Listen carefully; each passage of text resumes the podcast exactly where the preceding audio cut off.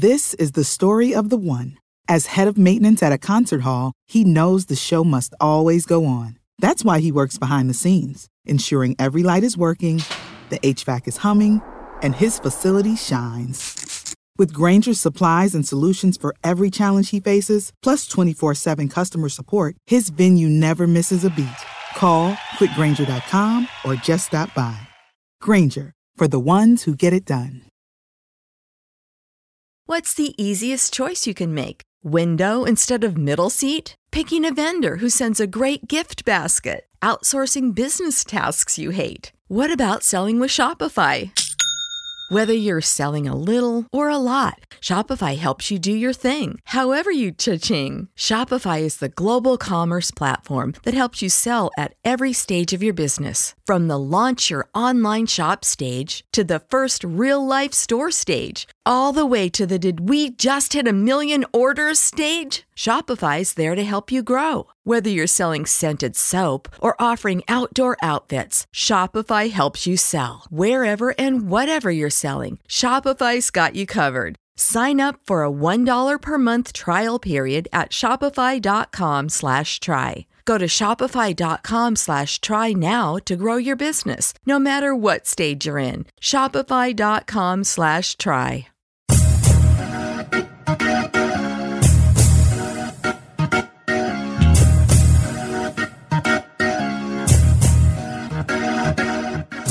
and welcome to the Over and Back Classic NBA podcast. I am Jason, and with me as usual is Rich. Hello, Rich. What is going on?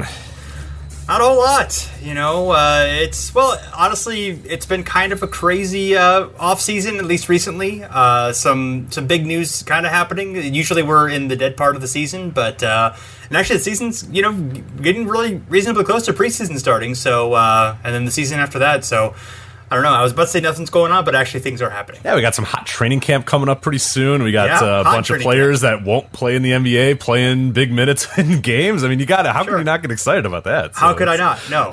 Yeah. we got trade demands, you know, uh, Jimmy Butler being weird, um, Mark Cuban being creepy, you know, that, that kind of stuff. Yeah, So, yeah. You know, perfect. It's, it's fun. And big news recently uh, is uh, we've got a, a brand new set of Hall of Famers.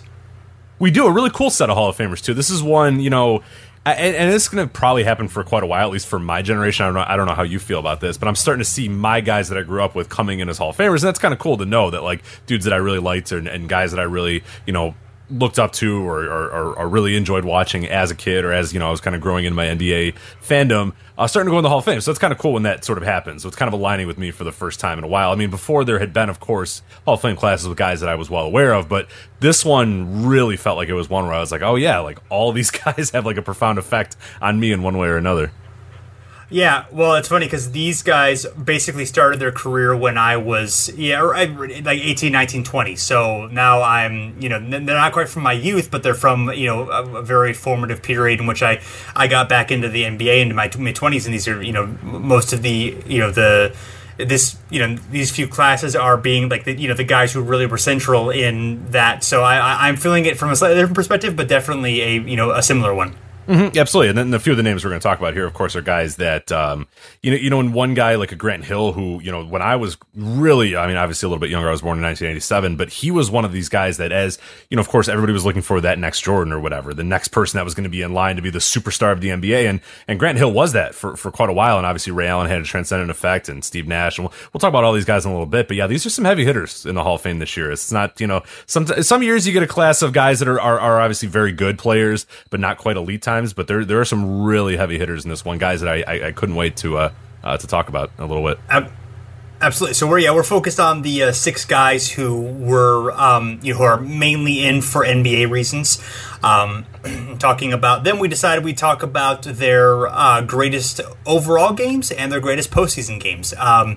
So yeah, I guess we've sort of stumbled into our summer series here, talking about uh, greatest games or last greatest games, or find different angles to talk about that. It's been uh, kind of a just a fun way to uh, do it. Of course, get to use basketball reference a lot. Uh, you know, we uh, filter these through searching through like game score and obviously you know great stat lines as well and and then try to find some context about the games and you know kind of make our decisions that way we don't just go by game score but that's definitely our our guideline here Yeah, see, I thought this whole episode we were going to do whole biographies about each one of these Hall of Famers, so I uh, over prepared a little bit, so that that's fine. Oh. I also had the greatest games, but I thought we were also going to, you know, I thought this would be a six hour show. I got my I got my Right. coffee ready. I thought we were like, wow. all right, Yeah. start. Let's start with Ray Allen. All right, Ray Allen All was right. born, you know, nineteen, you know, went to Kentucky, and then uh, you know, then yeah, okay, all right. So I guess I'll delete all that stuff. All right, that's fine. Yeah, we'll All do the right, greatest fair game enough. thing too. That's, Fair enough. I had that. if I had that prepared as well, so that, that we could just do that instead. So. Also, if you think Ray Allen went to Kentucky, I don't know how good a research. Oh, I said did. did I, I meant UConn. I think. I guess my notes weren't very good, so it's a good Yeah. thing I deleted them. All right. Yeah. Good thing. Right. So, um, yeah. So, um, do you want to start off with? Uh, I Mr. watched all of He Got Game, Jason. Come on, All of it. Yeah. God, again, Yeah. copious notes, but I guess all right, whatever. Right. Cool. We'll have to do that. Save that for a live show. Yeah, that should be. Oh, that'd be. You know, that'd be a good one. I mean, we Yeah. last year, yeah, last year our Christmas show we watched Space Jam and got drunk and talked about how shitty it is. Yeah. Um, in a few years, we'll be able to watch Space Jam 2 and talk about how shitty that Sure. one is. Um, Right. Yeah, we need another. I, do we Well- do do we ever do a good movie? I I don't know if it's. I, I we like our yeah, fun games and bad movies. I don't know. I wonder if it's not a good idea to do like a good Well- movie. So Yeah, we'll have to see how that goes. We'll have to, we'll have to workshop that one, see what uh, see what happens. Yeah. Well, I, I imagine Space Jam 2, like everything LeBron does, will be better than uh, what Michael Jordan did. Oh, I'm just kidding. Just kidding. At over and back NBA, uh, if you want to find us on Twitter. At Jason uh, three. Uh, all right, yes. let's let's get to this guy. So we got. We'll, we'll start with Ray Allen. Ray Allen, yes. Okay, all right. I'll, let me delete my. Uh, he got game notes. Okay, so this All right. best overall game, uh, 2007. This is January 12th, 2007. Uh, Seattle Supersonics, 122. Utah Jazz, 114. A throwback here with Seattle Supersonics. 54 points is actually the career high for Ray Allen on uh, 72.4% uh, true shooting, 10 rebounds, 5 assists, and 0 turnovers. So uh, it's a pretty interesting game for this franchise at the point uh, because this was the second highest scoring mark uh, that the Sonics had ever had. The previous high uh, came in March 23rd, 1974, and Fred Brown, a guy we've talked about many times on the show, uh, had 58 points. Uh, the game is pretty fun as well. Allen scores uh, 18 points in the fourth quarter and hits and, and, and gets 15 of those points in the final five minutes. Some other fun stuff about this too. He's a perfect 12 for 12 from the free throw line and 8 for 12 from three pointers. So, um, which I, I found kind of funny because I'm thinking eight through twelve, yeah, okay, whatever. And and I just started doing a little bit of research on this. Is where it's kind of funny. Uh, is eight threes in a game seems routine, you know, these days. There was 30 times last year that that happened. Five times Steph Curry did it himself. Uh, but by the, by the time that this game happened in 2007, just to show you how much the NBA has changed in, in such a little time, only 118 times in NBA history had a player made eight or more threes in a game, and only 62 times did a player do it with on, on, on 12 or fewer shots. So it's not just guys chucking; it's guys efficiently shooting threes or whatever. Uh, unsurprisingly, Ray Allen had the most of those games to this point uh, with eight. Uh, eight or more threes in eight games uh, for Ray Allen. But yeah, kind of funny that 30 times last year and then 118 times uh, from 2007 until, you know, what, 1983 or whatever it had happened. But uh, yeah, so now- yeah, right. Yeah, yeah. So now it's just now it's just routine. I mean, eight threes in a game is is it, uh, not super routine, but like yeah, you know, Steph Curry did it five times alone last year. Where at that point Ray Allen had only done it eight times in his career, but still a pretty good uh, record there. And also at this point, some other names here. Dennis Scott was second at this point with seven games uh, with eight or more threes, and then George McCloud, our good friend George McCloud. I don't know why I said my good, Good friend. Friend. I, don't Very know George friend, McCloud yeah. is actually a friend. I mean, are you? I I, I shouldn't. I speak not speaking for myself. Is George McCloud your good friend?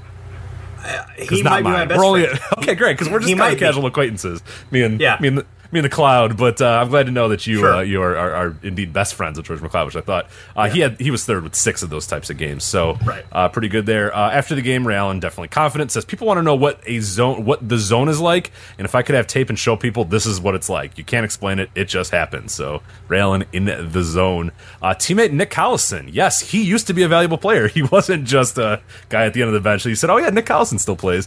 Uh, he scored 25 points and had 13 rebounds. This is his third straight double double at this point too. So Nick Collison, competent player at this point. Uh, this also helped competent team, not the Seattle Supersonics, because this outburst by Ray Allen and, and, and Nick Collison helped uh, Seattle avoid a seventh straight loss. And uh, this was in the midst of Allen's final season in Seattle. Uh, was scoring at a career high mark. He finished the season at uh, 26.4, but Seattle was uh, really having some trouble uh, at this point in the year. They were 14 and 25, uh, and they would end the campaign 31 and 50, and there would only be one more season in Seattle before they would move to OKC. So this was the year that allowed them to get bad enough to get Kevin Durant, and then, of course, move on uh, to OKC in another uh, year. So uh, kind of sad uh, ending to the Ray Allen's, you know, Seattle tenure and, and kind of Seattle in general. But yeah, they were uh, they were no good at this point, and it'd be a little while till this franchise was was good again uh, as well. Yeah, and, and they were they had been good uh, as recently as a couple years before. You know, I think yeah, they won 50 games pretty routinely uh, right. this time. Exactly, yeah. So, yeah, I mean, they actually 31 wins is, is not obviously good, but it's not usually terrible enough to get the number two pick. But that was kind of a weird year where, um, uh, you know, the, the Blazers moved up, the uh, Sonics moved up, and I think the Hawks moved up as well. Both those, all those teams like you know, moved up. It was a, uh, it was an unusual uh, situation. I think that was year Boston tried to tank and then ended up uh, like getting fifth or something. But but then they ended up getting, uh, you know, uh, big three anyway. So worked out okay for them. Who, yeah, I, who did Atlanta get that year? Why am I blanking on Horford? Oh, okay, I was gonna make fun of them, but that's actually a good pick. Okay, darn, yeah, I was really hoping right. it was like you know, like Sean Williams or yeah, yeah Marvin Williams. Like, oh, yeah, yeah, right. There's like, a lot of picks from that time to make fun of. So Horford, yeah, that's that's uh, true. That's one of the good ones that worked out quite well for them. So so good for them. Uh, it's actually kind of a fun draft as well. So other than Oden, I'm kind of looking at it now. You have Kevin Durant number two, Al Horford number three, Mike Conley number four, Jeff Green. So these are all like competent players still playing a little bit. Uh, Yi Jianlian number six, maybe not so much there, but yeah. uh, I mean I like Yi Jianlian, but uh, uh, Corey sure. Brewer. Um, serviceable player. I don't know if he's the number yeah, seven overall pick. Right. Uh, Joakim Noah, number nine. You know, the player until a few years ago when his knees fell off. And uh, yeah, it's, yeah. it's you know Thaddeus Young comes number twelve. I mean, there's there's some solid players in this. Not a lot of like real big superstars other than Kevin Durant and, and essentially you know Al Horford, but some good stuff in there for sure. Yeah, absolutely. Um, Marcus yeah, so, number forty eight. in the second round. So there you go. There you go. Yeah, that uh, that worked out pretty well as well. Yeah. Uh, yeah, I think obviously the more memorable performance, as it generally would be, is his. Uh, what are the really one of the great playoff games of all time, honestly, especially in recent memory. The uh, the the triple overtime uh, was it triple or double overtime? I'm sorry. This um, one was triple. I triple believe. overtime. So this yes. this was a nuts playoff series as well. This yeah. is the Boston Chicago playoff series from uh, 2009. Just absolute insanity. This entire series. Yeah, and uh, you know, three of the first five games in this series went to overtime. Game four went to two overtimes. Every game, you know, was extremely, extremely close. Uh, this one was Chicago 128, Boston uh, 127. Uh, 51 points for Ray Allen, which is a playoff career high. 73 true shooting percentage, uh, five rebounds, three assists, nine of 18 from three, six of seven from three field line. Uh, three points shy of the Celtics playoff record, and at the time was a playoff all time high with nine three pointers. Um, and yeah, this ended up the Bulls ended up actually winning this game because this was Game Six. This uh, led the Bulls to the upstart Bulls, the first year for uh, Derrick Rose, I believe. Um, to yes, uh, yep. yes to to force a game seven in the Eastern Conference uh, first round against the uh, the formidable Celtics. I, of course, Kevin Garnett was out for the uh, series, so they were not quite as formidable as usual. But it was definitely a great uh, battle of youth versus age, and you know, just this being just the year after the Celtics had won the championship, so out to defend their title. Even you know, they were still obviously really good even without Garnett. So. Um, yeah, I, I mean, so many fantastic highlights from this game. Yeah, there's some great stuff. I think the best though is is, is going to be the final few minutes of the second overtime, and that's when Ray Allen really went to work here. Uh, Celtics were leading 113-111. Uh, then uh, Glen Davis uh, scored. Uh, they went a little cold though. Bulls grabbed the lead. John Salmons a name that's from the past. When I was watching this game, John Salmons like takes over this game for the Bulls. It's quite it's quite a thing to see John Salmons out there, you know, doing some stuff. But he responds to the three pointer, puts Chicago ahead. He makes it a three point game with a driving layup with two minutes left, and it stayed that way until Allen with his toes touching the arc. He buries a jumper from the right corner. That pulls Boston within 116, 115, 20 seconds remaining. Brad Miller, yes, Brad Miller on his like second run with the Bulls hits two uh, free throws uh, to make it a three point game, but then Allen was not finished. He dribbles to his left and buries a three pointer over Hinrich to tie it with 7.6 seconds left. So um, yeah, this is always, I remember this game vividly watching it live and just being like, well, you got to foul Ray Allen at this point. You don't want Ray Allen to take a three pointer. I mean, he's, it's fucking Ray Allen. like, you know, he's probably going to make a three. And always the wise coach Vinny Del Negro decides, nah, we'll take our risks with Ray Allen and taking a three. And guess what happened? Ray Allen took a three and he scored. And, um, yeah, to put it to triple overtime. Uh, and then this is also the game where uh, Joakim Noah had his famous steal and and run down the court, foul and one, you know, dunk or whatnot. So there's always a lot of good stuff. But this game is incredible, and the series is incredible. This was on Hardwood Classics a few weeks ago. Um, and, and I know they show it every so often as well because it is a really, really great one. But, uh, yeah, Ray Allen had a masterful game, as you said, 51, uh, points, also, uh, six from, uh, seven from three, uh, the free throw, and then, uh, nine of 18 from three. But yeah, really great game with that second, overtime really being, the deciding factor where he comes out and, and, and, scores their last five points and really, saves their, their, their, the game and really, in, in some ways, may have saved their season. Of course, they still ended up losing the game, but yeah, I think they ended up, having a little bit more of a fight in them. And of course, being able to take it to a game seven was, was important. And yeah, and I think there's a uh, there's an honorable mention performance that's worth uh, noting from 2005. Uh, the Sonics and Kings in the uh, in the playoffs. Uh, I believe this. I, I, think the Kings made the playoffs one more time after this. I guess the Kings have made the playoffs more recently than the Sonics have, but I'm not 100% sure about that, uh, actually. um, which the fact that I'm not 100% sure about that says a lot. Um, but yes, Ray Allen, 45 points, 75 true shooting, uh, six of four from three, five of five from the free throw line. Uh, also, uh, six assists, uh, four steals, and two blocks. Uh, match performance against the uh, Kings. this was, I believe, this was a first round series. this was the same playoffs where the the Sonics gave the Spurs a tougher than expected fight, the Jerome James series, as we like to call it. Um, uh, who's also stout in this game. But yes, this is sort of the last legs of the uh, sort of the old, you know, early 2000s Kings. They'd already traded Chris Webber, but they still had uh, Stojakovic. They still had Mike Bibby. Uh, they also had uh, and Bobby Jackson, uh, Brad Miller. Um, they also had Cuttino Mobley and Kenny Thomas. So interesting little uh, team there. Um, but but yeah, that, that was kind of the. I think they ended up trading because they traded Stojakovic for Ron Artest, I believe, the next season, and that, that yes, kind of. They, they, I think they played the playoffs one more time. I think they had Bonzi Wells in that team too. Now that I uh, think about it, so yes, yeah, so so I did unfortunately find out that the uh, the the 0506 Kings made the playoffs. They lost in the first round, and the Sonics uh, and that not, was so. and the Sonics did not. So they the Kings were one year ahead of the Sonics, uh, but still pretty pathetic, all things considered. That uh, it still has been that. So yes, the Sacramento Kings used to be in the playoffs. We promise it was a thing. Yes. They were a Yes. team that was sometimes competent. We promise. Right. Like, The uh, the Bobcats have made the playoffs more recently than the Kings. Uh, yeah, I there we go. There it is. Yes. I, I bet I'm not 100 percent sure about this, but I bet the New Jersey Nets have made the playoffs since the uh, since the Kings did as well. So we- we'll have to we'll have to. Yeah, let me let me let's find out. Let's later. find out about the old New Jersey Nets. Uh, yes, 0607, the New Jersey Nets uh, right. made it to the Eastern Conference semis.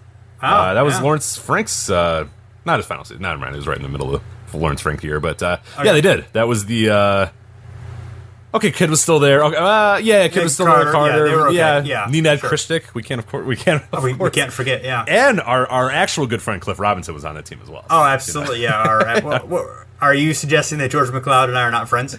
Uh, no, no, no. Well, me and George McCloud are not friends, as I said. Okay, Cliff right. Robinson I- are friends. You and oh, George yeah, you- McCloud are, are, if nothing, if not the best friends. That's it's it's weird. It's Yeah. kind of conflicting there, where, where I don't know Yeah. who we we consider the team best or the you know our team who our best friend is between George McCloud and, and Cliff Robinson. So Right. Our combined best friend is, of course, Jason Richardson. yes, yes. Right. You know. So, uh, anyway, uh, moving on to uh, Maurice Cheeks. About time you made the uh, Hall of Fame. And yeah. What the um, hell? What, 2018 is when we put Mo Cheeks in the Hall of Fame. What are we doing here? It's a little weird. Yeah. Well, I mean, maybe it, you know, maybe we'll be able to get some of the older guys. Maybe maybe our Jack Sikmas, maybe our Bobby Dandridges. You know, maybe guys from that era that uh, you know seem to have gotten lost in the shuffle and are inex- inexplicably not in the Hall of Fame. You know, uh, are going to be able to make it in. You know, with, with Mo Cheeks being in there. Of course, he's you know been active coach in his career. You know, these guys been around, kept his name out there. So of course the uh, the clips of him helping that girl with the national anthem, you know, all, all kind of popped around. So you know, he's uh, he does some nice things. So not the best coaching career, but that's uh, that's not what this is about. This is about No, a no. great playing career, and um, yeah, his uh, best performance uh, game score does not have uh, pre eighty three stats for him. At least for most games, there are a few exceptions, but so. Um, the best one that we could find, and it's interesting because it's it's part of a very like a notable stretch of his career of, of top game scores. But uh, this is from um, February 11th, 1987. It was a loss to the Detroit Pistons, 123 to 113. Uh, he had uh, 31 points on 71 true shooting, four rebounds, 12 assists, six steals, and four turnovers. But with all the other stats there, that's uh, that's still pretty, uh, important. He and uh, and center Tim McCormick, who had 20 and 11, stepped up with with Erving and Barkley both ineffective in the game. Uh, interestingly enough, also Bill Laimbeer had a 30-20 game here, which it was the 10th highest game scorer of his career. So uh, a standout one for for Lambier. Um, and uh, if you look at uh, Cheeks' top three game scores, they were all in a 15-day stretch from uh, in 1987. So. The uh, the number three was on February 18th. He had 25, 7, 14, and 5. And then the number two was um, was uh, the on the final date on February 26th was 28 5 11 and 4 he was 12 of 14 in that game from both the field and the free throw line which I I, I thought was a, a yeah, that's uh, I, that stat. if you could do a query on that that'd be awesome to, to to see guys that have the exact same line from the free throw line I, obviously more than like one of one or two of two or whatever right. that'd be that'd be yeah. pretty funny to see yeah um and actually, this game is on YouTube. Uh, I will try to remember to put a link to it. It's actually really, really good quality. And, it, and I watched, um, I watched the pregame, and then I, I kind of had it on while I was doing other things throughout the commentary for most of it. And it, there, there was really no notes, and these were uh, Philly announcers uh, that you know he was going on a. There was no note that he was on a career best stretch here. That there was nothing that was apparently seen as unusual about this. I mean, they, they are very good, not necessarily like remarkably, you know awesome stat lines. They're, they're really good for his career, obviously, but it's just interesting to see what. Um, you know what what we're seeing versus kind of what we can look at um, mm-hmm. now. You know, as kind of a basis of comparison.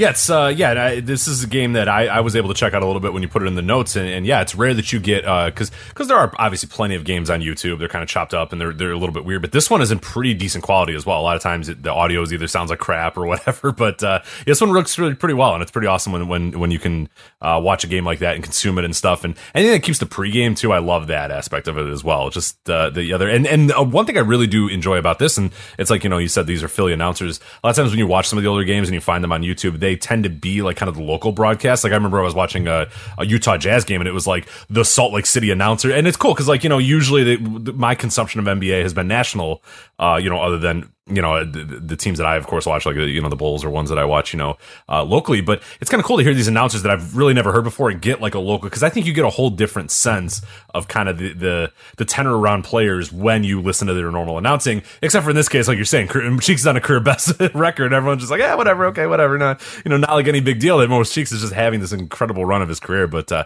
no, I do do enjoy the. Uh, I mean, YouTube's incredible. Just the stuff that's on there, and I hope that more and more just keeps going up there uh, over the years.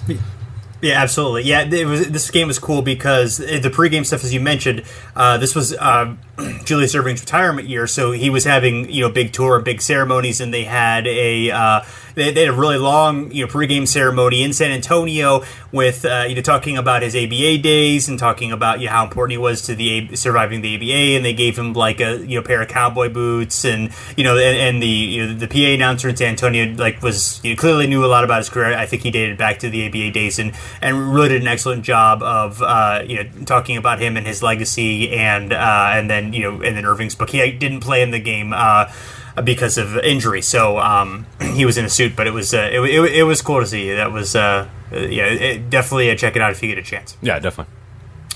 So, uh, best playoff game. Uh, there were a couple options here. Um, officially, in terms of game score, the uh, game two of the 1980 finals. Um, it was a Philadelphia 107 uh, 104 win in Los Angeles. It tied the series at 1 to 1. Uh, Cheeks had 23 points on 80 true shooting, four rebounds, 10 assists, uh, six steals, and three turnovers. Uh, interesting game here because the Sixers actually led significantly in the uh, fourth with 20 points, and the Lakers were able to uh, trim the lead to 105 104.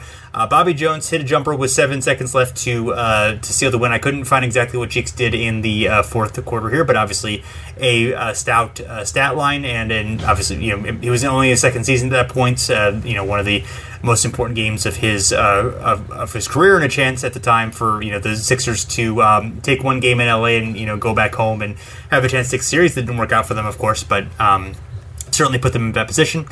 Uh, the honorable mention game is uh, from Cheeks' rookie season. It's from the Eastern Conference semifinal, game four. This is the uh, the Spurs and the 76ers back when the Spurs were in the Eastern Conference. Uh, they beat uh, them 115 to 112. And uh, and and Cheeks had 33 points on 68 true shooting, six rebounds and nine assists. And this is you know as a rookie who was picked in the second round, not expected really to contribute all that much. And then you know being the uh, a point guard for a team that you know had just made the finals a couple years before, it was still you know a they would lose this year, but they were a strong playoff contender and would you know go on to championship contention very soon.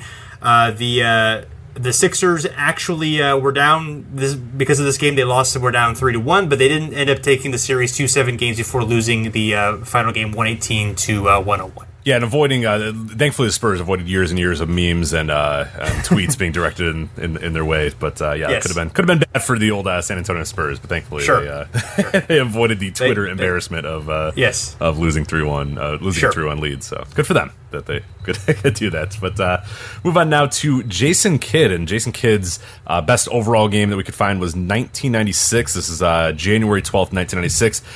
Dallas 140, Phoenix 130. Now the guessing game is what team was Jason Kidd playing for? Jason, would you like to play? Well, uh, I can see it here in the notes, so I will oh, guess that he was uh, he was playing for the Knicks. You are wrong. No, indeed, he was playing for Dallas at this time. But uh, this ah. is yeah, it's all right. I mean, it's all right. It, it, it's cool. But uh, yeah, anyway, thank you for everybody for playing along with uh, what team was Jason Kidd on at, uh, in this game. But uh, yeah, Kidd was still playing for Dallas. This is his second year. Uh, he'd be traded to Phoenix 22 games into the following season, though. So this is the beginning of the end for his Dallas uh, tenure. Uh, but as far as this game on January 12th, 1996, uh, 33 points on 82% true shooting, 16 assists, 12 rebounds, and six turnovers. We'll ignore the six turnovers. Who cares? 16 assists, 12 rebounds, 33 points. That's all cool.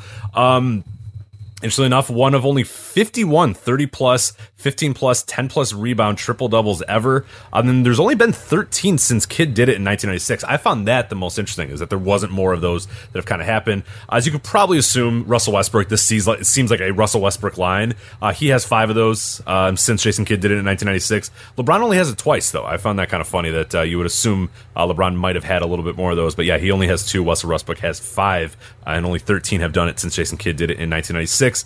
Uh, Oscar Robertson is the all time leader in these 30 plus, 15 plus, 10 plus triple doubles. He has 16. So Oscar Robertson, good at a lot of parts of basketball. So uh, this wasn't the first scoring outburst for Kidd, though, this year, uh, but one of his most efficient. Kidd's career high uh, came in uh, 2001. He was a member of the Suns at that point. He scored 43 points. Uh, in that game as well, teammate Tony, no, in this game, rather, I should say, teammate Tony Dumas also exploded for 39 points in this, this game for for Dallas. Uh, Kidd's real emergence as a star came this year as well. In 1996 is when he really became um, what we, we all kind of know Jason Kidd to be uh, as the first of his 10 All Star games. Uh, he was also voted as an All Star starter in this year as well, so it's pretty cool. Um, and Mavericks, you know, the prior year had seen tremendous improvement, uh, but things really fell apart this season. Uh, Mavericks stumbled out of the gates. At this point, uh, in January 12th, they were 10 and 23. They'd finished season 26 and 56. Uh, everybody hated each other. Kidd would be gone after the next year, and the Mavericks would obviously float uh, in, in, obscurity for a few more years until Dirk came to town and, and Nash came to town, and everything kind of worked out a little bit better.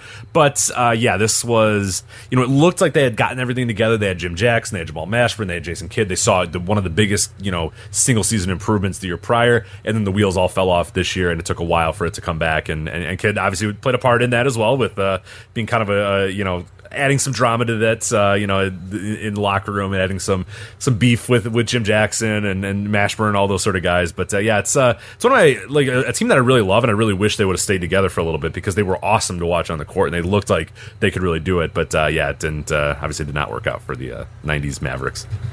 You know who we do not blame for the Mavericks' troubles in the 90s? Don Nelson? My best friend George McCloud. No, no my best friend George McCloud. yeah, right, good. Yeah, no, okay. Yeah, because he didn't. No, it was not George McCloud's fault. I'm sure he was no. all good on the up and up. Yeah, he was, he was, I mean, know. he didn't have the best game here. I mean, only ten points on three, nice shooting, 0 3 from from three. But you know, maybe Kidd was too busy, you know, giving assists to you know 16 other players. Well, not 16 other players, but you know the other players in this team. You know, rather than uh, I mean, I guess the, Tony Dumas got the love here. You know, six did, nine yes. from three. Yes. Yeah, but uh, yeah, 15 and nine from the field. Probably his best game, I would imagine. Yeah, so uh, good, good, good yeah. Those guys. Yeah, Tony Dumas, of course. Yeah, probably his best game. Um, and, yeah. And, and, yeah, George McCloud good because you know as long as you're not getting involved with Toni Braxton, you're probably okay. That's like you know what I mean. Like it's just like George McCloud's like I'm too old for that shit, man. Yeah, I'm just I'm just out here to play ball, guys. You know yeah, like right. I know I acted like George McCloud's like a 41 year old at this point. Like, oh man, I'm just, to, just out here trying to get these checks. It's like, all right, well, I mean, it's still like a Sure. pretty young player at this probably, point. But he's uh, probably more of an En Vogue guy anyway. So yeah, right, exactly. Yeah, Tony, he's Yeah. better than Toni Braxton. Yeah, he knows that. right, exactly, Uh, yeah. That's a that's a nice poll to invoke. Uh, all right, so playoff career best. I, Uh, Rich, I was afraid that you were never going to get it. Oh no! I, damn it.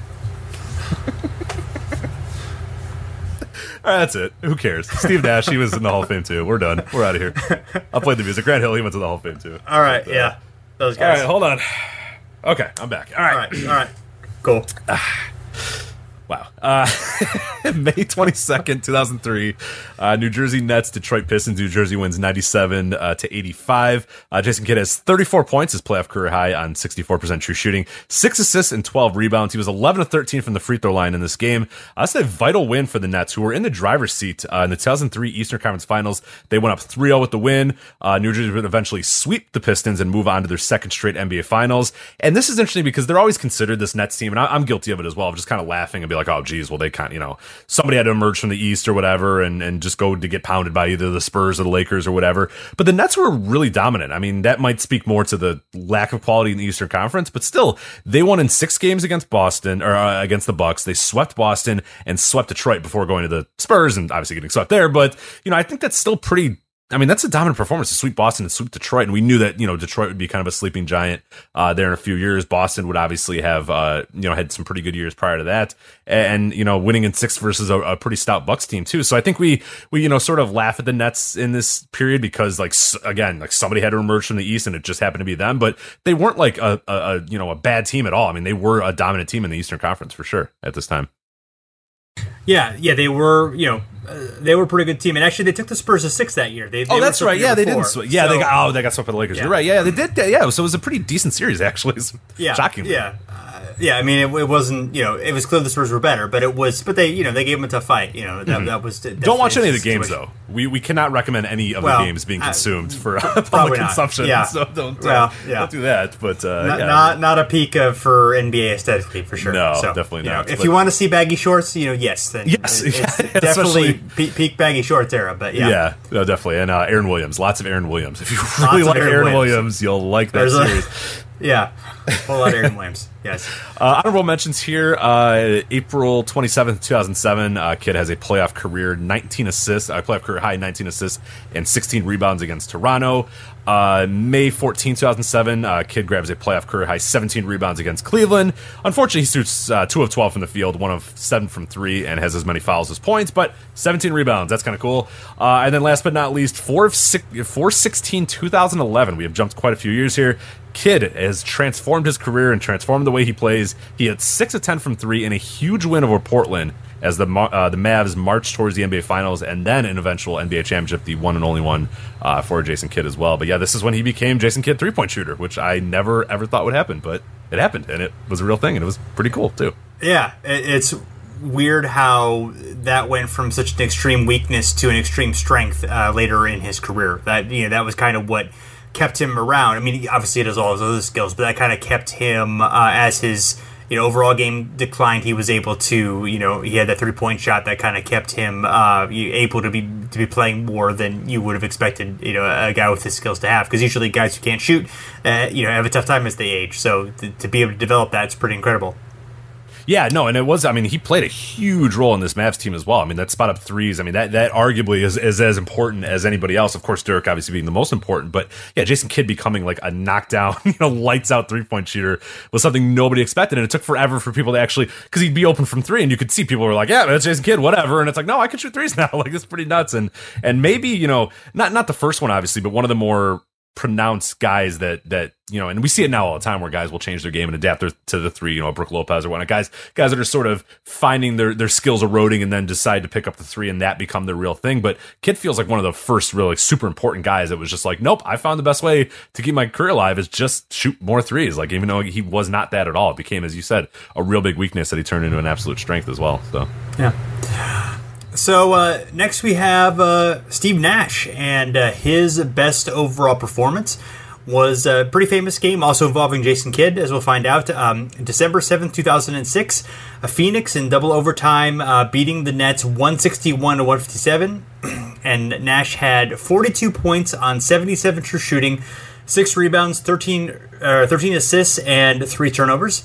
Um, he actually had nine of his points in the second overtime to help seal the win.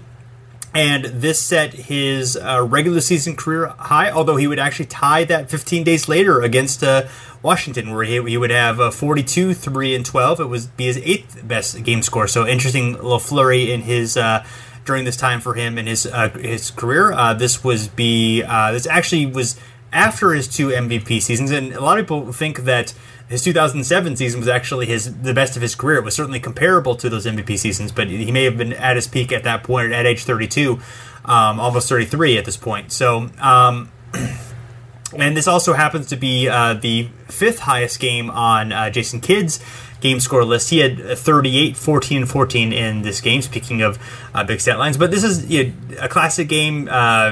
Looking back at the ESPN recap of the game at the time, there were 34 lead changes and 21 ties. Uh, Mike D'Antoni's quote was, I think we can go home and turn on Classic NBA. It will be on there already. That's the best game I've ever seen. And Nash was able to hit a three pointer at the end of regulation to force overtime. And then Kidd uh, had a shot at the end of first overtime, went halfway down, and then fell out to uh, keep the game going. Um, the game had 224 shots, 27 three pointers, which of course was a lot more at the time than it is now. 57 fouls, 57 fouls, and only 29 turnovers, which you know two overtimes, fast pace. You know um, that's that's a relatively low amount. And uh, the last tie in the game was at 157 with uh, 33 seconds left. Uh, Kidd got a three point play, but then uh, Nash um, hit, got his 13th uh, and final assist with a little pass to uh, for a short shot in the lane, and then he later Nash later hit two free throws to seal the game. So.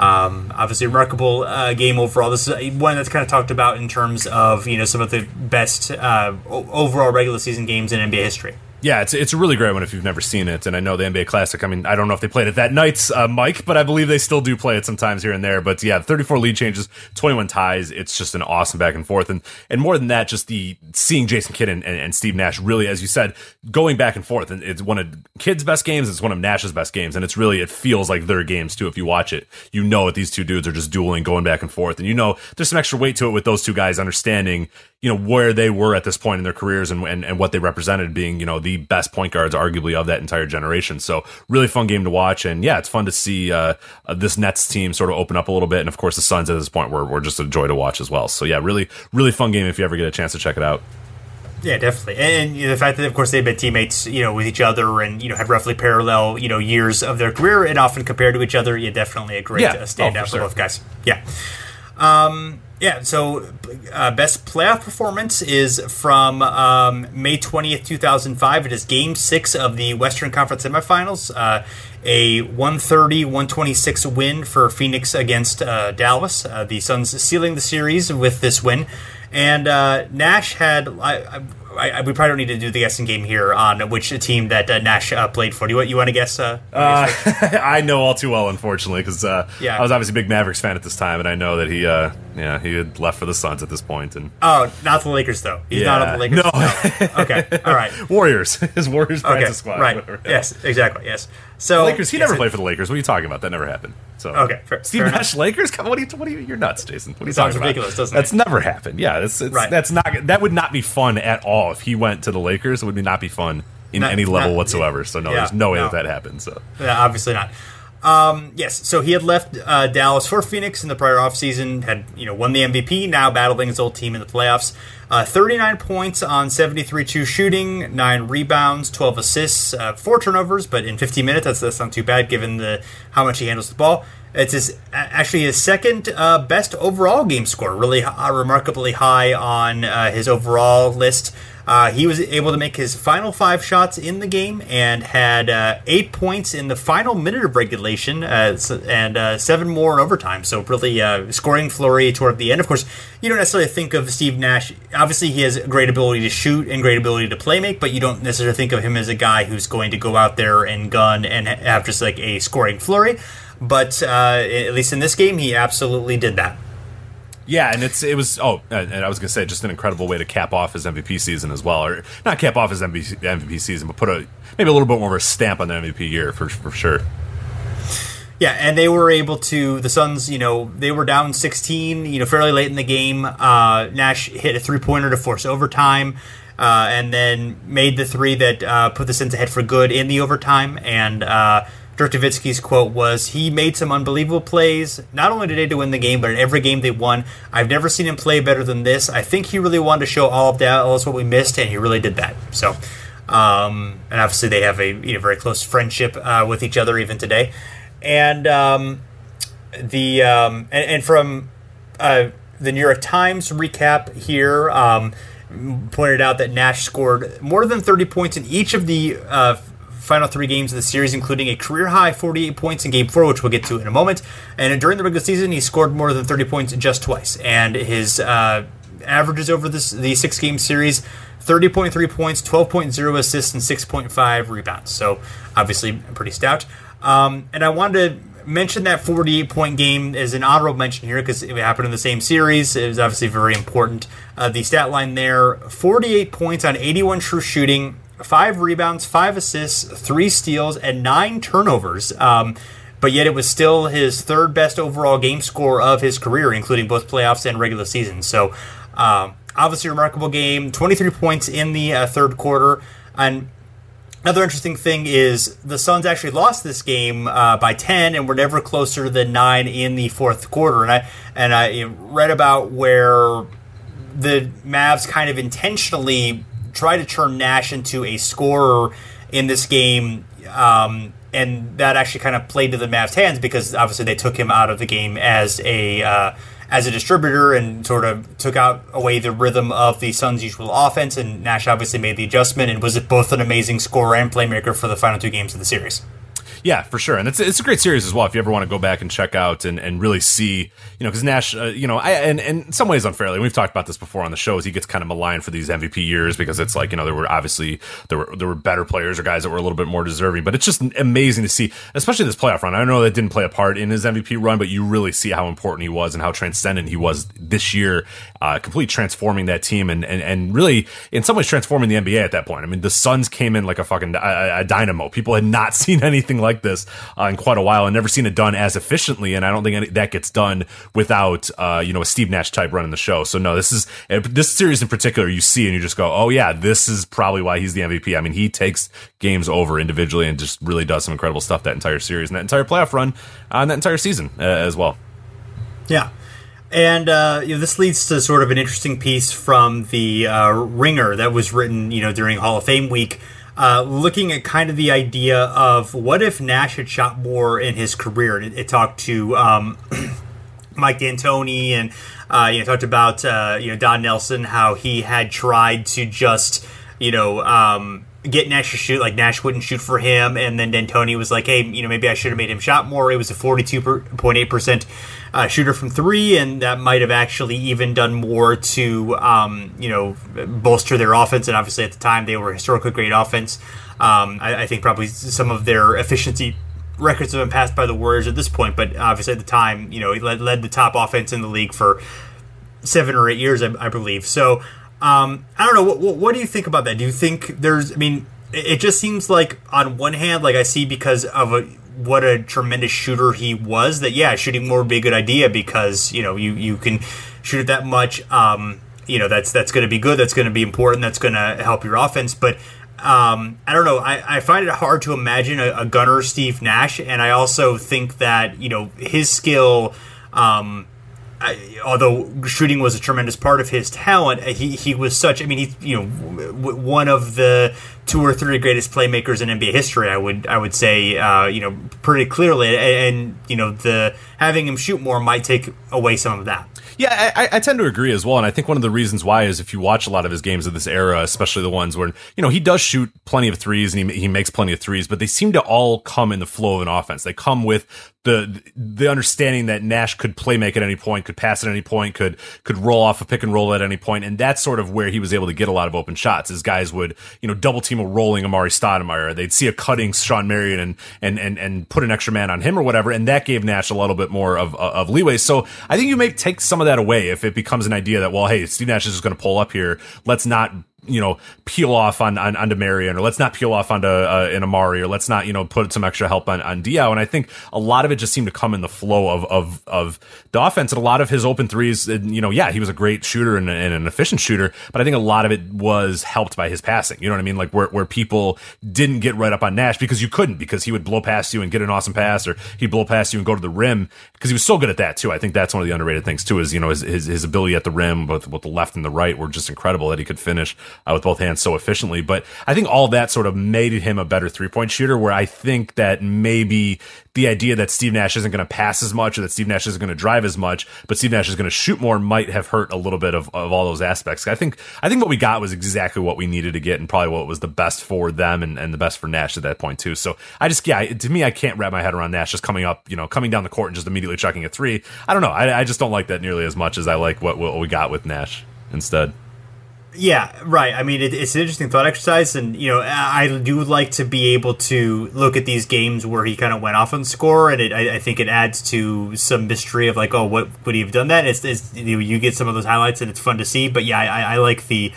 I, I, like the normal Steve Nash better than the idea of Steve Nash is trying to be like kind of like a Steph Curry because we got a Steph Curry and I love Steph Curry, but I don't know if I want like everyone to be like Steph Curry, you know? Yeah, yeah, yeah. And and, and Curry as well is is a guy who I think benefits a lot by his ability to drive, and that's a guy uh, Nash too. Like we talk about Nash shooting, we talk about his passing. He's a great, uh, you know, great at getting to the rim, real crafty at getting to the rim, and, and Curry's that way too. I mean, that's one of the reasons what makes Curry so in, insane is that yeah, you can you can guard him from 35 feet, but then he's going to blow by you and hit a hit a layup on you. He's you know one of the most efficient scorers at the rim, and Nash was one of those guys as well. So that always played a huge role in it. So yeah, I'm I'm I'm happy with what we got with Nash, and and yeah, maybe he could have shot more, but I think you know I, I think more. I, I don't. It's hard to explain because it's like well they were fine. They're like historically great offense. Like I don't know what else they would have done that was much better. And I think as well, being that Nash was what he was, and there's a highlight video when he got into the Hall of Fame a few weeks ago uh, that was Nash's like best passes every single year of his career, and it's just insane to see the stuff he was doing. And be so like think of the other guys on his team too, like how much more fun it was to play with Steve Nash. It was just these passes. You're like, how do you even think of that? Like, how are you even? Where are your eyes going that you didn't even know to get to me? I think it just all worked a little bit better with him being more of a willing distributor, but not you know away from the shooting. Maybe you know earlier in his career he was a little bit less of offensive threat, but in this time he really was able to balance both of those and, and be a good offensive threat while also still keeping on the playmaking. So I like Nash the way we got him. So I don't want to change the thing. Mm-hmm. Fair enough.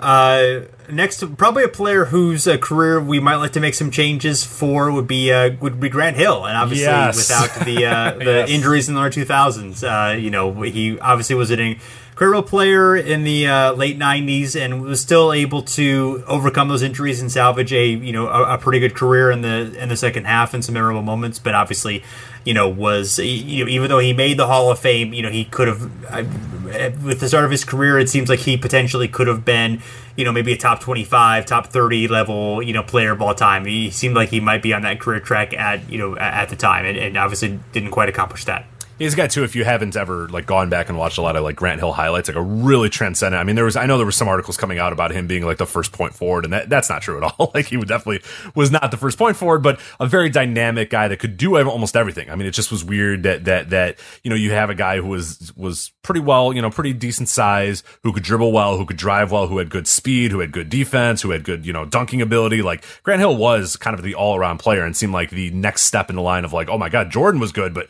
this guy he's a little bit taller and could do a little bit more. But uh, of course, and, and he did for quite a few years. We'll talk about the you know th- those years uh, in a, in a sec here. But this was his best game ever in uh, 1999. This is uh, February 8th, 1999. Uh, Detroit Pistons versus the Washington Wizards. 106, 103. For the uh, Pistons, uh, Grant Hill scores 46 points, a career high, 75% true shooting, 7 assists, 7 rebounds, 18 of 22 from the free throw line, 18 of 22. Uh, most important point was Hill's uh, go ahead free throw with 13 seconds remaining. Uh, and interesting enough that he uh, was able to get that scoring total without a single three made or attempted made or attempted. He didn't attempt a three. He didn't make a three. he still had 46 career points. I did a little bit of numbers on that. Since Hill did it, only 11 other times have we seen a uh, a, guy who's a guard forward. I, I, said, of course, there's plenty of centers who who get 46 points that don't shoot a threes or whatever. But in terms of like a guard forward, um, only 11 times since Hill did it uh, have we seen a guy score 40 without a single uh, uh, three point attempt. Uh, Michael Jordan did it four times during his Wizards comeback. Iverson did it twice, uh, and most recently, uh, Giannis Antetokounmpo did it in uh, 2017 as well. So it's a very rare thing to uh, score that many points as a guard forward and not shoot a single three. So pretty cool there. Uh, teammate at this point, Jerry Stackhouse, he scored 29 points off the bench in 40 minutes. This is a, a weird time because I was kind of like, well, what the hell happened? Why was Jerry Stackhouse on the bench? And I come to find out that they just decided to use Jerry Stackhouse off the bench uh, almost every game for whatever reason. Uh, this year, they uh, used him off the bench a lot during his first few years in Detroit as well. So I don't know if they just didn't know what they had in Stackhouse or they, the idea was that Stackhouse could be this dynamic scorer coming off the bench. I couldn't find any articles that talked about it. So I don't know if you remembered as well why Jerry Stackhouse was coming off the bench so often. Because like in Philadelphia, I know he wasn't. He was a starter and, and, and, one of the big guys, but in Detroit, for whatever reason, they, but he'd still play, you know, 40 plus minutes every game or whatever. But I thought it was kind of interesting him coming off the bench. Yeah, I mean, I'm pretty sure it was obviously an intentional thing. I mean, you obviously want to get Mark Macon all the minutes that you can, but, um, but, but yeah, I mean, no, I, I, like I said, I, I'm pretty sure there was some tactical decisions uh, going on there. I mean, maybe you try to, um, I mean, not that not that Hill and Stackhouse couldn't play together, but you know, maybe you try to get Stackhouse in, in there when you don't have Hill to have another creator, you know, um, in there, another dynamic kind of guy who you know does some of the same things. Obviously not quite as well, but um, yeah. Other than that, it, it does seem yeah, there's there's a reason why the Pistons were not necessarily you know the most exceptional uh, franchise uh, in the world during this time. Yeah, no, and it seems like a good idea on principle, but it's like that's ah, your Stackhouse man. Yeah. Just play, you know what I mean? Just like play him a lot because right. he's good and, and yeah. stuff. But uh, no, it's pretty fun there. Uh, third game of the season and. Uh, uh, at this point, uh, this is, of course, you're saying, what the hell? It's February 8th. That's because of the lockout, of course, is why it was only the third game of the season. Um, Hill, ironically enough, was in the midst of a uh, kind of an Iron Man streak in his career. Uh, he had played 80 games in 1996, 80 games in 1997, 81 games in 1998, and the entire 50 game season in 1999. So, yay, Grant Hill never hurt.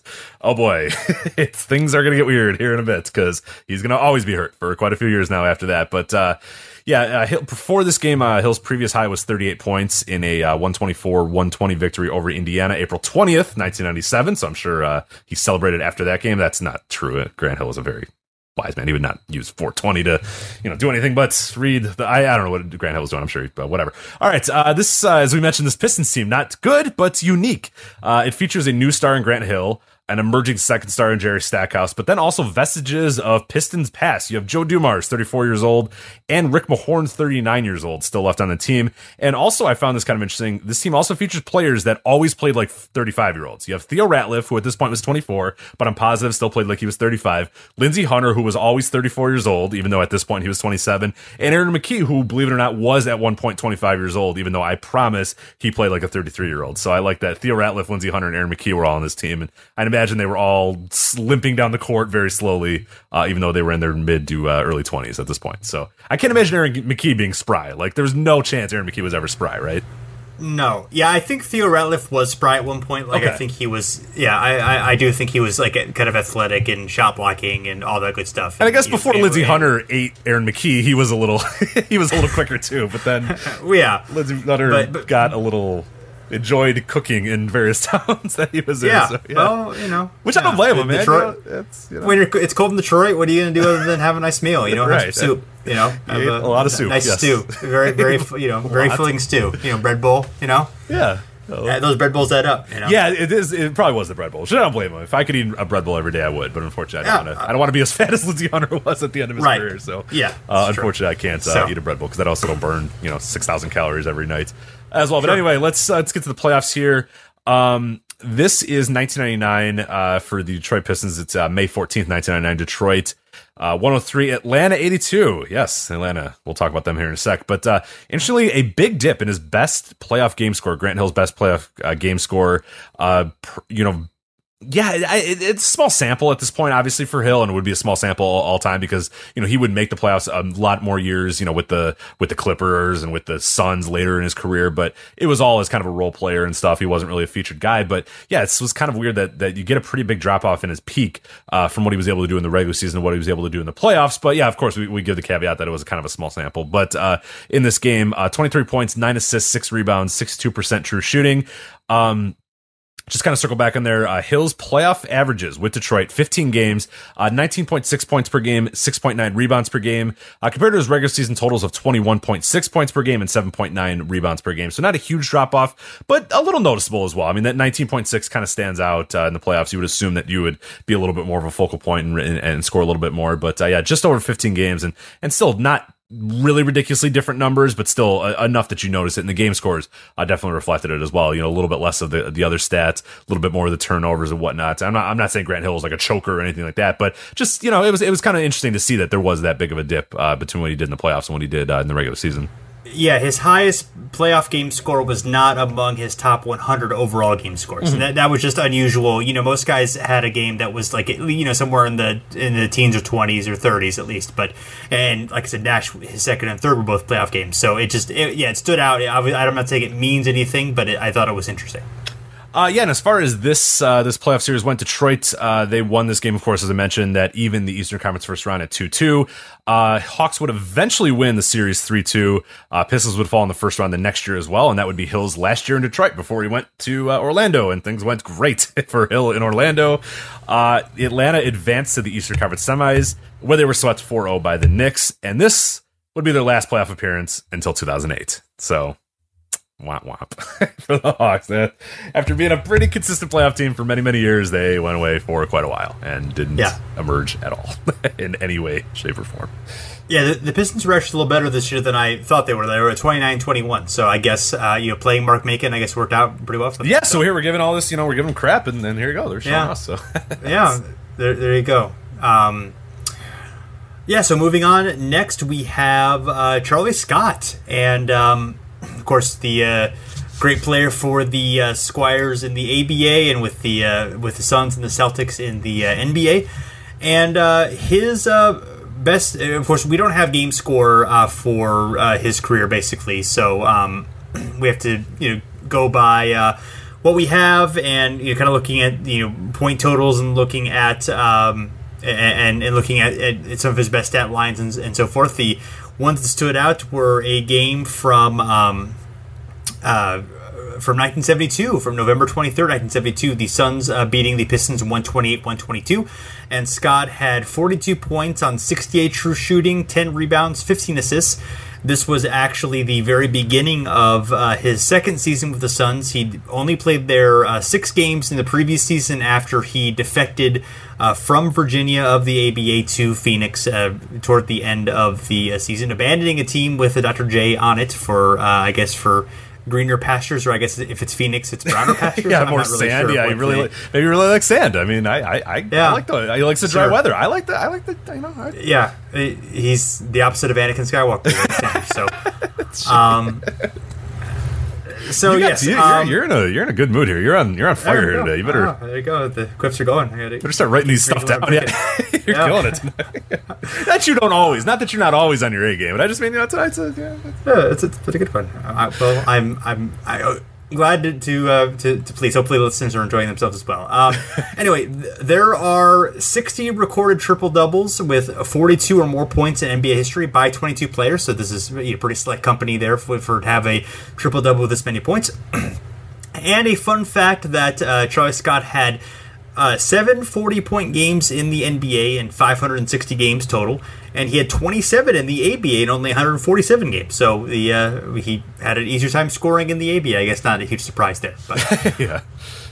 But in terms of his uh, great playoff performances, uh, one stood out, and it was actually in the ABA from uh, from uh, April 10th, 1971. It was Game Six of the ABA Eastern Conference Semis. The uh, the Squires of Virginia uh, beat the New York Nets 118 to 114, and um, he this sealed the uh, win for the Squires. They they beat the Nets. Uh, we he we only know that the point total here, which is 38 points. That We don't have actually any other stats, but we do. Well, I guess it's not completely true because we know that he had 16 field goals, he had one three pointer, and he was five of eight from the free throw line. So we we know that we don't know how many shots he took. We don't know rebounds or assists, but we at least we know the number of field goals and the percentage from the line. So yeah. which is obviously the most important things to keep track of. Um, but you know what I thought was notable about this game is definitely a scoring duel with Rick Barry of the Nets, who had 45 points. Uh, there's a lot of back and forth there. Uh, Scott had 25 points in the second half, including 18 in the fourth quarter. So obviously great for down the stretch. Uh, we have a New York Times uh, article from 1971 uh, in the archives that kind of um, describes some of the action from the game. Talks about how his ability to uh, beat Joe DePre in one-on-one situations throughout the last quarter enabled the um, uh, the Squires to rally from behind, and talked about how time and again that he brought the ball up the court and worked behind the rim with DePre guarding him, and uh, was able to find split-second openings he needed to score after quick moves, and. Um, the game was tied 96 all when uh, Scott drove around DePre for the tying basket, and then with 50 seconds to go, and the Squires up by three. Uh, Scott passed it inside of Doug Moe, who sank the uh, game clinching basket. So, uh, based on the description there, with some some clutch play, high point total, and a fun duel with Rick Barry. So I thought this was a good choice uh, for that. Definitely, and and I know that uh, for people that, that are you know you're probably familiar. Most of the people listening to this, you're probably familiar with a lot of the other guys we mentioned here. But Charlie Scott, you might not know a lot about. I, I know that they uh, the NBA put out a, uh, career retrospective video about him, and I know there's some other stuff as well. Uh, not only NBA, but also streetball as well, doing uh, in New York City, Rucker Park stuff that he was pretty famous for. Uh, those as well. So get, if you get a chance, uh, go check him out because he's a really really fun player and, and and one that yeah, I'm assuming most of the people probably listening to this were not aware of him or have not seen much of his games. But uh, yeah, definitely one to watch and and a very very fun player and a definitely deserving Hall of Famer for sure. Absolutely, yes. Um, yeah, well, you know, we um, he, was not picked for the Hall of Fame primarily on his uh, uh, NBA merits, but you know, I just thought, why not look up Dino Radja's uh, game scores and determine you know his uh, best game of uh, his career since he's also a new Hall of Famer. He played a few years for the Celtics in the NBA, so so we're gonna go ahead and do that. A little, little bonus. Uh, oh, Dino so, Radja bonus. Who knew? I know, I know. It's big. And uh, yes, uh, Adino's top two are from the same month in uh, March of 1994. Um, his top game is from um, March 27th, in which he had uh, 36 points, uh, 11 rebounds, uh, 5 assists, and was 12 of 15 from the field, and, and also 12 of 12 from the free throw line. So uh, 36 points in that game, a 35.2 game score and uh, had a similar performance uh, just uh, a few weeks earlier against the Lakers 36 points, 15 rebounds, uh, and was uh, 15 to 22 from the field, 6 of 8 from the uh, line. So some some some great games there. Yeah, you know, he overall was more kind of a journeyman in the NBA. Obviously, had a great international career, and congratulations to him to to making the the Hall of Fame. But just wanted to throw that out there for all the Dino Radja fans.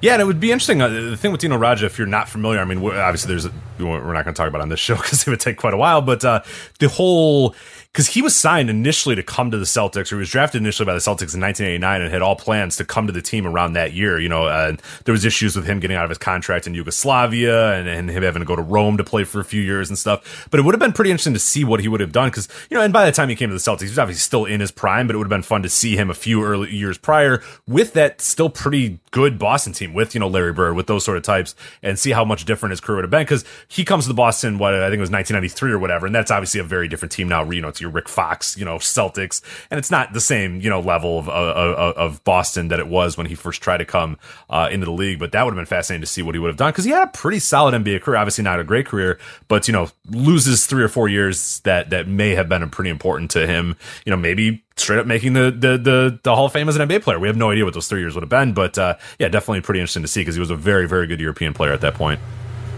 Yeah, absolutely. So, yeah, you pioneer. You know, congrats to him. Some some you know, a cool honor for him. Just uh, yeah, we gotta we, we gotta give some Dino yeah, yeah. some love. I mean, the yeah. Hall of Fame did it, but we gotta we have to you know give the the cherry on top of the sundae, so to speak. Yeah, for sure. And and by the that that whole the whole thing with him in Yugoslavia, I mean, it was not, it went to like U.S. District Court and stuff. It was a, a, complete disaster. It's like a really, really ridiculous thing uh, that went on because Yugoslavia did not want him out of his contract and the Boston wanted him. It's kind of funny to see just these international teams sort of uh, battling after each other. But uh, yeah, definitely pretty interesting there if you ever get a chance to uh, read about that or check it out. But uh, yeah, Dino Radja, pretty, uh, pretty prolific European player and a pretty decent NBA player as well. So yeah, yeah, exactly. So Uh, so anyway, that's uh, all we have for uh, for the show. Uh, thanks everyone for uh, checking us out. You can find us on uh, Facebook and Twitter at Over and Back NBA. We are part of the Step Back at Fansided, so check us out there. Check all the the great podcasts and articles that are going on as the season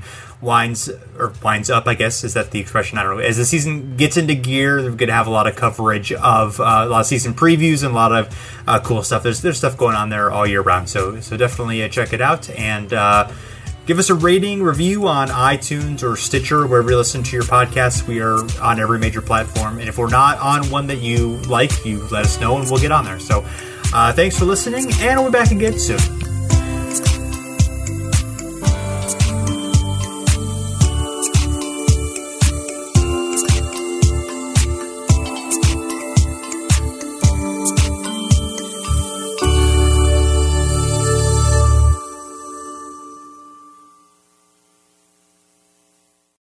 This is the story of the one. As head of maintenance at a concert hall, he knows the show must always go on. That's why he works behind the scenes, ensuring every light is working, the HVAC is humming, and his facility shines. With Grainger's supplies and solutions for every challenge he faces, plus 24 7 customer support, his venue never misses a beat. Call click grainger.com or just stop by. Grainger, for the ones who get it done. When you need mealtime inspiration, it's worth shopping Kroger, where you'll find over 30,000 mouth-watering choices that excite your inner foodie. And no matter what tasty choice you make, you'll enjoy our everyday low prices, plus extra ways to save, like digital coupons worth over $600 each week. You can also save up to $1 off per gallon at the pump with fuel points. More savings and more inspiring flavors make shopping Kroger worth it every time. Kroger, fresh for everyone. Fuel restrictions apply.